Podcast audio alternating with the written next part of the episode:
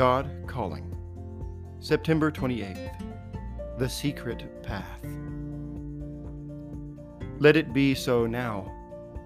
It is proper for us to do this to fulfill all righteousness. Matthew 3, verse 15.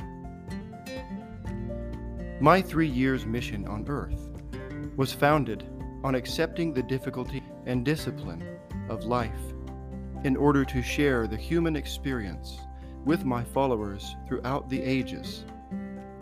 Much of what you both must accept in life is not to be accepted as being necessary for you personally. Rather, you must accept it as I accepted it, to set an example, to share in the sufferings and difficulties of mankind.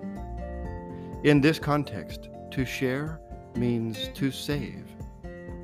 In this, the same must be true for both of you, as it was so true of me. He saved others, but he can't save himself. Matthew 27, verse 42.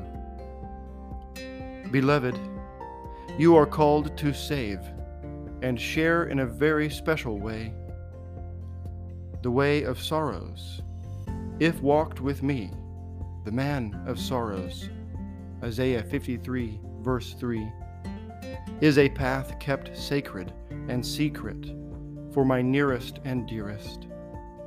For those whose one desire is to do everything for me, to sacrifice everything for me, to consider, as my servant Paul did, everything as a loss so that others might gain me. Philippians 3, verse 8. But, as dreary as that path must look to those who only view it from afar, it has tender lights and restful shades that no other walk in life can offer. Amen.